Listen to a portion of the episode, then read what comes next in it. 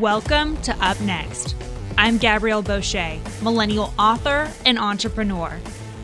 Each week, I bring to you next generation leaders and millennial game changers to inspire you to change your world. Let's see what's next.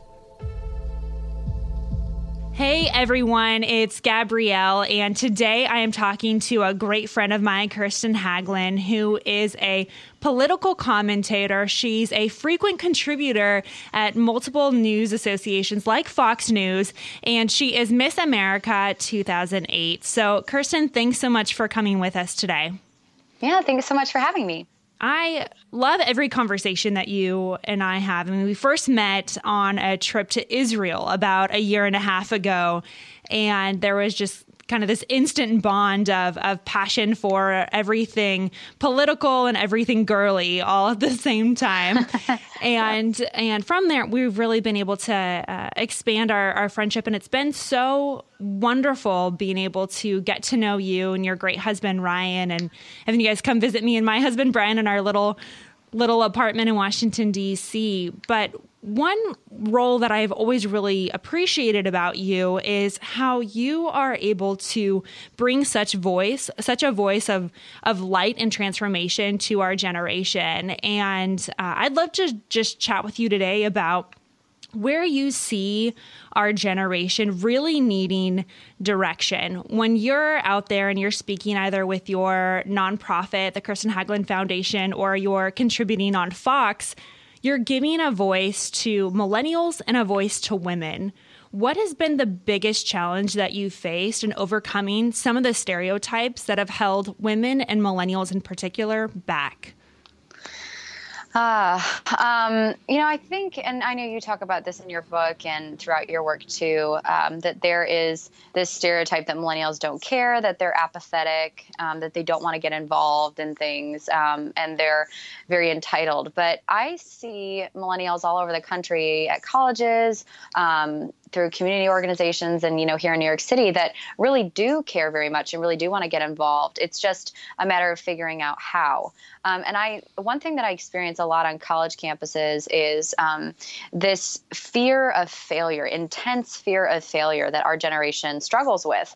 Um, and I think that's uh, a function of the time of that we came into age uh, during the economic recession. Um, you know, we were all, uh, gosh, around, you know, the time when you're coming into adolescence when 9-11 happened, which has a huge impact on how you, how you grow and develop and how the mind develops. Um, so all these things have kind of affected um, our generation and, and really led to, I think, this fear of failure. And once you get out into the real world, um, needing approval from other people. Can I do this? Can I do this? How can I do that? How can I do this? And um, instead of kind of going with their gut or going with their innate skills and abilities or, or, or kind of thinking outside of the box, going um, or challenging the status quo, there's this fear, and they constantly need this approval from the system, from people, from others, from you know the internet, from social media. Um, this constant need for approval, and that is you know something that I have struggled with in my in my own life, especially in the things that I've been involved with, from ballet to pageants to now working in television. Because even though it's about information, it's also a medium where people are judging you constantly, um, and it's one thing that uh, I've really worked hard to overcome and really had to realize the hard way that you're never going to have everyone's approval and you just have to go with what you feel. You have to go with your gut. You have to put in the research and the time and then um, be confident and be yourself. And kind of doing that on a daily basis, especially in a very public sphere like television, has really helped me to overcome that kind of what I consider to be a real barrier for young people. Um, and so far as women are concerned, I, I mean, we could talk all day long about the way women are portrayed and perceived in the media. Um, a lot of people have varying opinions about what is the most important thing to tackle, whether it's work-life balance, whether it's children work balance, whether it's the sexualization of women in the media. You know, there's a lot of different problems that women have, um, wage gap, et cetera. But for me, one of the things that I see as and obviously I don't have children yet, so I can't speak to the kids and work life balance relationship and situation, which is extremely important. But one thing that I just really, really struggle with is just this fact that, you know, women are either pretty or they're smart and they can't be both. Um, and coming from you know the Miss America organization, and obviously that was a tremendous experience for me. It gave me so much insofar as life experience and i won $65000 in scholarships for my education so i graduated debt free and you know it it was so wonderful in so many ways but it is true that that comes with baggage in the sense that oh you're a pretty ditzy blonde who doesn't know about anything except for pageants and you know girl things and fashion and you know you must not be interested about anything else and you must not have the qualifications to talk about anything else. But that's obviously not true. After my years well first of all during my years miss america i lobbied congress. I worked on the hill with legislators involving um, legislation related to eating disorders, which is my personal platform, um, was a speaker for several national organizations, not only related to government and civics, but also related to women's issues and body image and eating disorders. Uh, following my years Miss America, continued to travel around the country and speak on this. I went back and got my degree in political science. Um, I've been working as a commentator since 2009, and then for um, a year was an anchor for an all digital media company. So I've been doing this for now eight, nine years, and there's no reason why I don't also have the qualifications, despite also, you know, being someone who came from a pageant background. And, you know, I don't want to sit here and say I'm pretty, but as someone who has been in a business where it's your job to look pretty every day, uh, you can be both. And, um, I just it really frustrates me when sometimes on a daily basis men older usually they're from another generation but not always they can be other women um, really judge you because you're a pretty young woman and think you don't have anything else to offer, but you do. And I, you know, kind of one of the ways that I try to try to continue to to conquer that um, is at first I thought I really had to overcompensate and be really, really serious and really only ever talk about very serious things, very serious political issues, very serious theological issues in order to be considered serious. But what I realized in that process was I wasn't being authentic to myself. I am a person with a wide range of interests and activities and things that I love to talk about, not only politics and theology, but yes, fashion and yes, what um, you know what is trending on Twitter and you know things that might seem to other people to be to be shallow. But you know, I mean, I'm a I'm a I'm a human being. I have a wide variety of interests, so I don't think that it's authentic and real. Um, to go into situations and not pretend like you're someone else. So I try to be the most authentic authentic that I can possibly be and not only in news, but also then when I go and I speak to my young women all over this country, um, because I think they need to see that too. That in order to be a professional, successful woman or a great mom, you know, whatever it is that they want to be, they don't have to sacrifice a certain part of themselves in order to be successful. Um, that the only way that you're going to be successful, and whether you count that to be monetarily, whether it's a certain status, whether it's getting a certain job, you know, whatever your definition of success, the only way that you're really going to be able to reach that is if you're true and authentic to yourself. So that's um, from a woman's perspective what I've had to deal with, a challenge, and how I think we all can continue to work to overcome it as a generation, and you hit it right on the head with your response, is we're craving authenticity in a world where everything seems so plastic and fake, and we're overwhelmed with information, uh, but desperate for truth. So when you're out there either speaking, you know, uh, live to audiences at universities or you know working with on Fox News or you're using your social media platform, there is that holistic sense of who you are. And I think as a generation, we're really craving that. John Seidel, a mutual friend of ours and previous guest of the show, even mentioned uh, to me before we were recording you know, remember when that young woman from The Bachelor recently committed suicide, and he on I Am Second put out a blog post basically saying, the most terrifying thing about this, not only did we lose a young woman, but people said her Instagram and her Facebook feed, everything was so positive, no one would have known anything. And it's heartbreaking to think that as a society, that's how we're measuring happiness and fulfillment is. If they're posting happy go lucky things online, there must not be something deeper there. And uh, you're really turning that on, on its head and having open, authentic conversations, struggles, and saying, hey, this is me. This is real life. This is what it's like to be, you know, a young millennial woman. And I'm curious, Kirsten, as your experience speaking and working with this generation of millennial women how do you see this next generation of millennial feminism, if you could even call it that, and what does that look like in the future?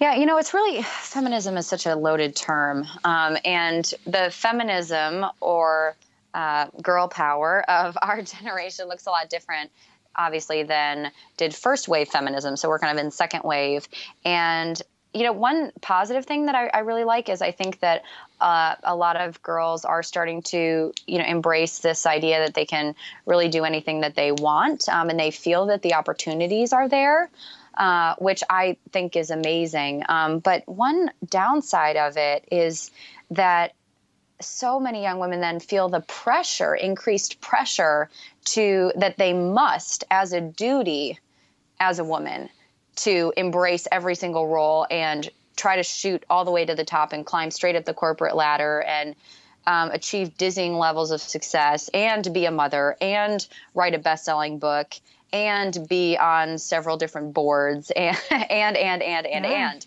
um, which for some people that's great. And that's what they need to do. That's what you know what makes them passionate and that's what lights their fire. But not everyone is cut out to do that. Not everyone wants to.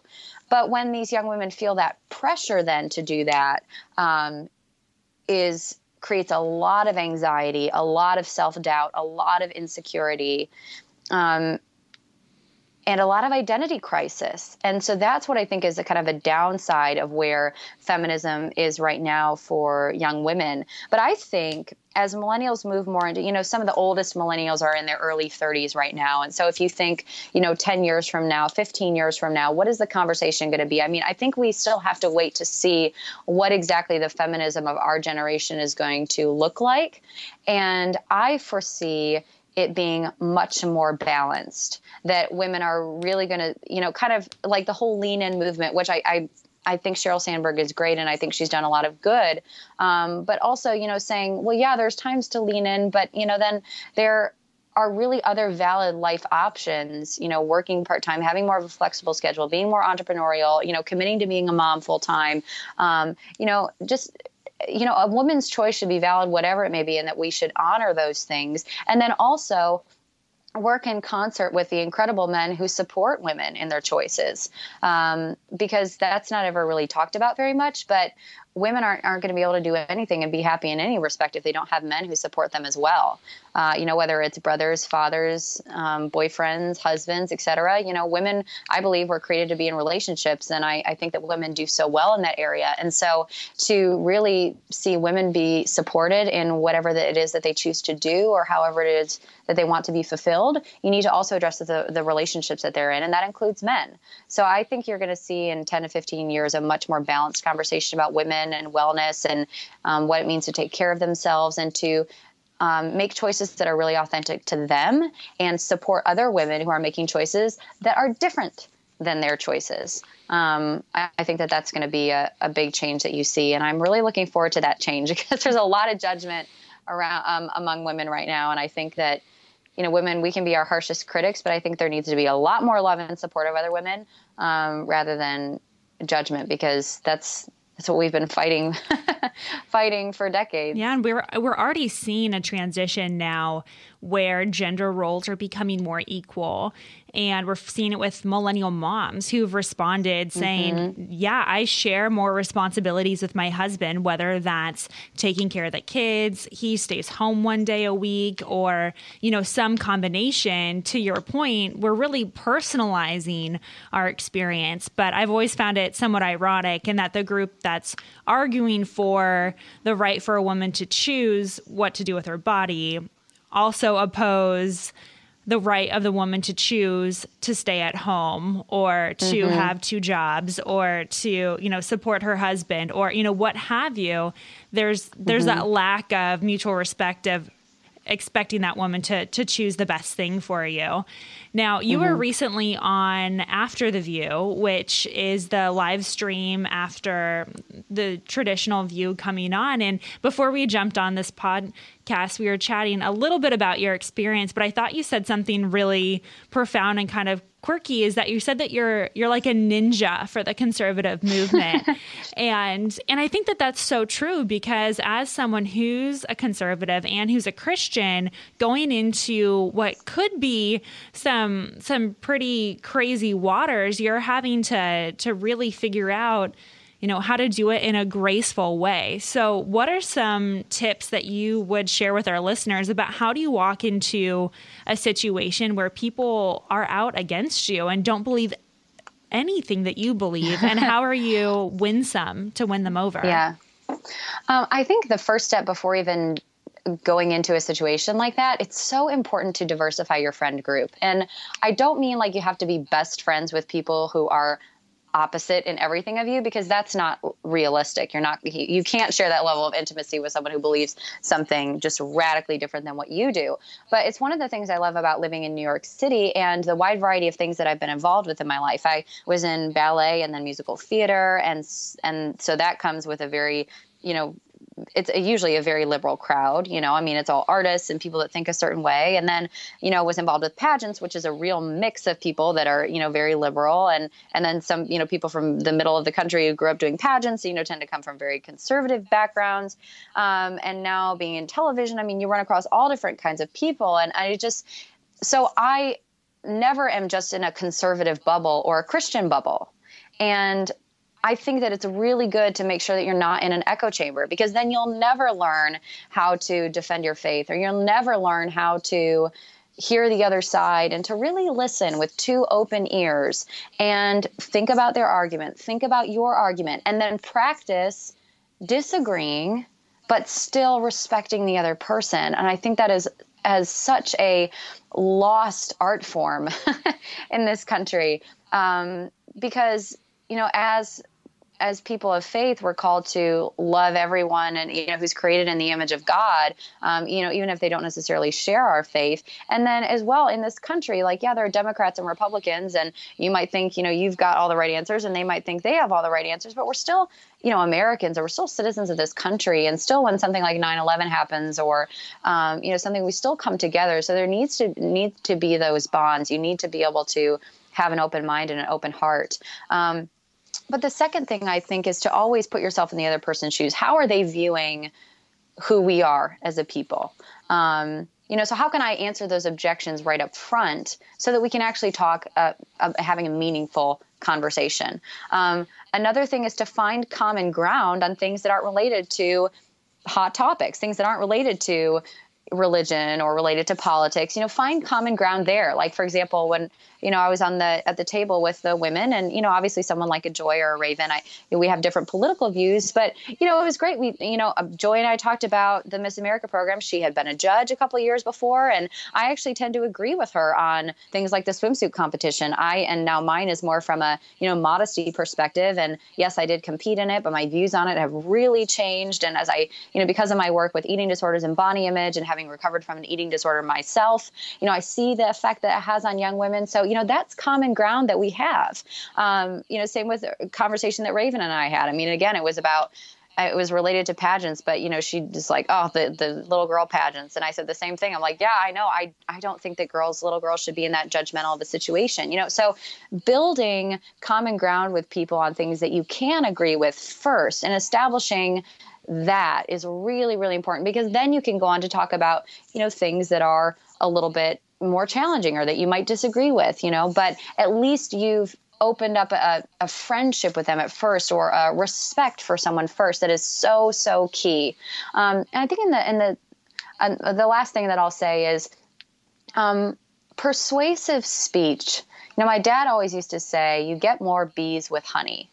And that is so, so true. And obviously, you know, the, the four minute soundbite that you have on a television um, segment is a very short time to try to be able to do that. But you can give your opinion or state your argument in a serious way that gives validity to what you're saying, but also have a smile on your face, have respect to that person when you're in the green room talking with them beforehand. Um, choose your words carefully. Uh, there are ways, and, and that takes practice, you know. Um, but doing so in a way that is kind and first of all gracious and motivated from a place of love um, because you're not going to persuade anyone by you know speaking with a bullhorn in their face. You're just not. So if your goal is really to be persuasive um, and open up a conversation then it has to come from the right place. And if you're not if you're not actually trying to be persuasive and you're just trying to be right then you need to check your motives and go somewhere else. Because I think um, you know that you can get into a power struggle and power struggles aren't worth it and actually do more to hurt the cause of trying to share what you believe in politics or trying to share your faith. Um, you really have to make sure that pride's not in that equation. Otherwise it'd be better if we just kept our mouths shut no, I absolutely. I think you made such a great point. I mean, checking to see what's my motive here. And so oftentimes we do feel better when we just go out and say, well, I said it, that's that, and walked away. But that's not how Jesus teaches us to be winsome. Mm-hmm. It's not how uh, effective leaders inspire change. And it's not how we're going to get anybody to not only believe us, but anybody to like us as well. yeah, important. Yeah, exactly. and so, not yeah, and not at um, at for you know not um, at the expense of the truth, but as a part of that. You know, speaking. That's why you know it says throughout Scripture, speak the truth in love. It's not just yelling at people. Yeah, who knew, right? yeah. And yeah. so, in that same vein, though, how do we win over a generation that is so often thought of as either lost, unmotivated, and just doesn't seem to care? I mean, we've got an election coming up in 2016, and everyone's talking about how do we get this next generation to care, to show up, to vote? In your eyes, what is it going to take to really turn this generation on and activate it to really do the right thing? Mm. You know, so many political scientists and opinion writers and everything are trying to figure this out.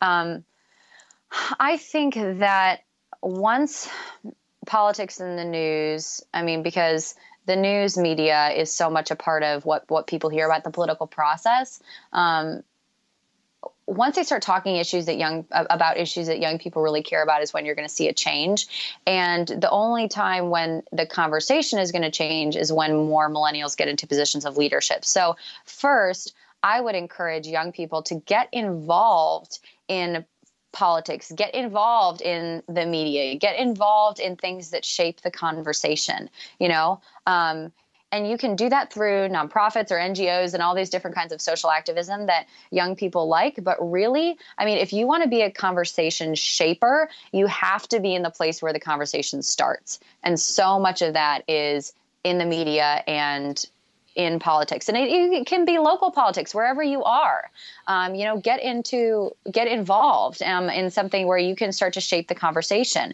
I, I think the more young people we see doing that, um, the more they're going to be examples and role models for their peers to also be involved and in untraditional ways. You know, getting involved in politics isn't going to mean you have to wear a suit all a suit and a flag pin all the time. It, it can mean you know really being an activist for your community. You know, it's all those things that young people love. Uh, so I think once you start to see millennials getting into more positions of leadership in, in that way, and that's why I would encourage more and more of them to actually do so, then you'll see more young people activated uh, in that way. But the other thing um, that I think it's going to take is um, uh, just a more global minded society in general. I mean, young people today have access through the internet, through technology, through social media, through travel themselves for study abroad programs and all this kind of stuff. They have access to the entire world. Um, and I think once we as a country can start thinking more on a global scale, um, and young people can feel like their country has an impact on things and, and, cares about stuff that's going on in Africa and in the Middle East and is connected with the young generation there, you know, I think this is like a global millennial thing. I don't just think it's millennials in America. I think it's millennials in Korea. I think it's millennials in the Middle East. I think it's, um, you know, millennial entrepreneurs in Africa. You know, it's millennials in Europe. I mean, even though there are fewer and fewer of them because you know Europe has been not reproducing lately. So um, you know this is a, a global thing, and I think is I think that um, technology. It seems like a lot of people are down on millennials about using technology to, to connect, but I think um, it's really wonderful in that it inspires and encourages action all around the globe um, for millennials. I think that, that that their identity is going to be more tied into who are we as a human people across the globe, and that's what you know I think also is better for the church um, and millennials in the church because it's not just about joining a church in America and being a part of a little Christian American club. You know, the church is global and there are going to be fewer and fewer Christians in this country. And so we have to connect with our brothers and sisters that live all over the world. Um, and I actually think that's going to be beneficial for the church. I think it's going to be beneficial for millennials who want to make an impact. Um, and I think really kind of expanding their views from outside of just this country and what it can do um, is another way that you're really going to see millennials start to get more involved and feel like they can have more of a voice. Absolutely. I mean, technology is such a great platform for us to be able to connect unlike ever before. And mm-hmm. for other generations who look at technology as a distraction or something negative or something that takes us off course, realizing that we're digital natives and this is mm-hmm. like a second language to most people in this generation. So I think you made an incredible point there that we really need to start redirecting the conversation on issues that millennials care about and can get involved in. There's mm-hmm. nothing more frustrating than someone telling you about a situation and you feeling completely helpless to do anything we're in an era where each of us can be citizen activists. Everybody with a mm-hmm. smartphone mm-hmm. with a camera on it can become a journalist now. So, how are we equipped and empowered and even inspired to go out and really be those voices of change? So, really great point. So, Kirsten, we're here at the end of our interview, and I ask all of my guests the same question, and it is if the 12 year old version of you were to meet you right now and see what you're doing, what would she think about who you are and what you're doing? I love that question. Um, you know, when I was 12 years old, that was when I started struggling with my eating disorder. That's when I threw away, threw away my lunch uh, for the first time and descended kind of into what was a long battle with anorexia. So 12 was not a great time for me as a person. Um, but I had a very clear vision of who I wanted to be. You know, I couldn't have, t- I mean, when I was 12 years old, I wanted to be a professional ballerina. So I think I would have been shocked that I wasn't dancing for it with a ballet company. Um, but I had a very clear vision of the, the woman I wanted to be, um, that I wanted to be strong, that I wanted to be independent um, and that I wanted to be doing something that was making an impact. And for me and my 12 year old brain, that was ballet and the arts. Um, so I think I would have been surprised that I was involved in politics and theology and speaking and having the interest that I am now. But I think it would have provided me a lot of like reassurance. um, because like I said, 12 was such a hard time for me. And I think it would have been like, oh, okay, God, you got me. Like, you got this, you got me. Um, and I am going to marry the man of my dreams. so it's going to be okay. And I, that's something that I share with my college women when I talk with them. I'm like, it's going to be okay. Like, it's going to be okay. I feel like so many people just need to hear that. Um, and especially as Christians, as people of faith, you know, we know that God is sovereign and He's got it. And so, yeah, on a day to day basis, things might be hard and things might be tough and all that. But I mean, thank God. I mean, He brought me through incredible struggles in order to get where I am today. And, you know, He had that plan. And so I'm thankful for it. Um, and I don't think at 12 I ever could have thought that I'd be here doing what I'm doing. And I don't think I ever would have thought that I'd be Miss America. I mean, that was a total fluke. Um, but I'm glad, and I wish I could have just told myself like it's going to be okay. That's such, God's got you. It's such great advice. I mean, I I need to hear that, right? Like, yeah. Gabrielle, it's going to be okay. Because so oftentimes we we drum up the the worst that could happen, or we think, "What if?" all day long, and don't rest in the assurance that uh, that we're protected and that we are fine and that we we will be taken care of. So, Kirsten Haglund, thank you so much for spending a little bit of time with us just to share your story and I just want to acknowledge you for the voice that you do bring to this generation, for your willingness to step out and speak up for women, for health issues, and for the truth in a way that is winsome and graceful and uh, is really needed, particularly in this time. So, thanks so much, and we look forward to having you on again. Yeah, thank you so much. I appreciate it.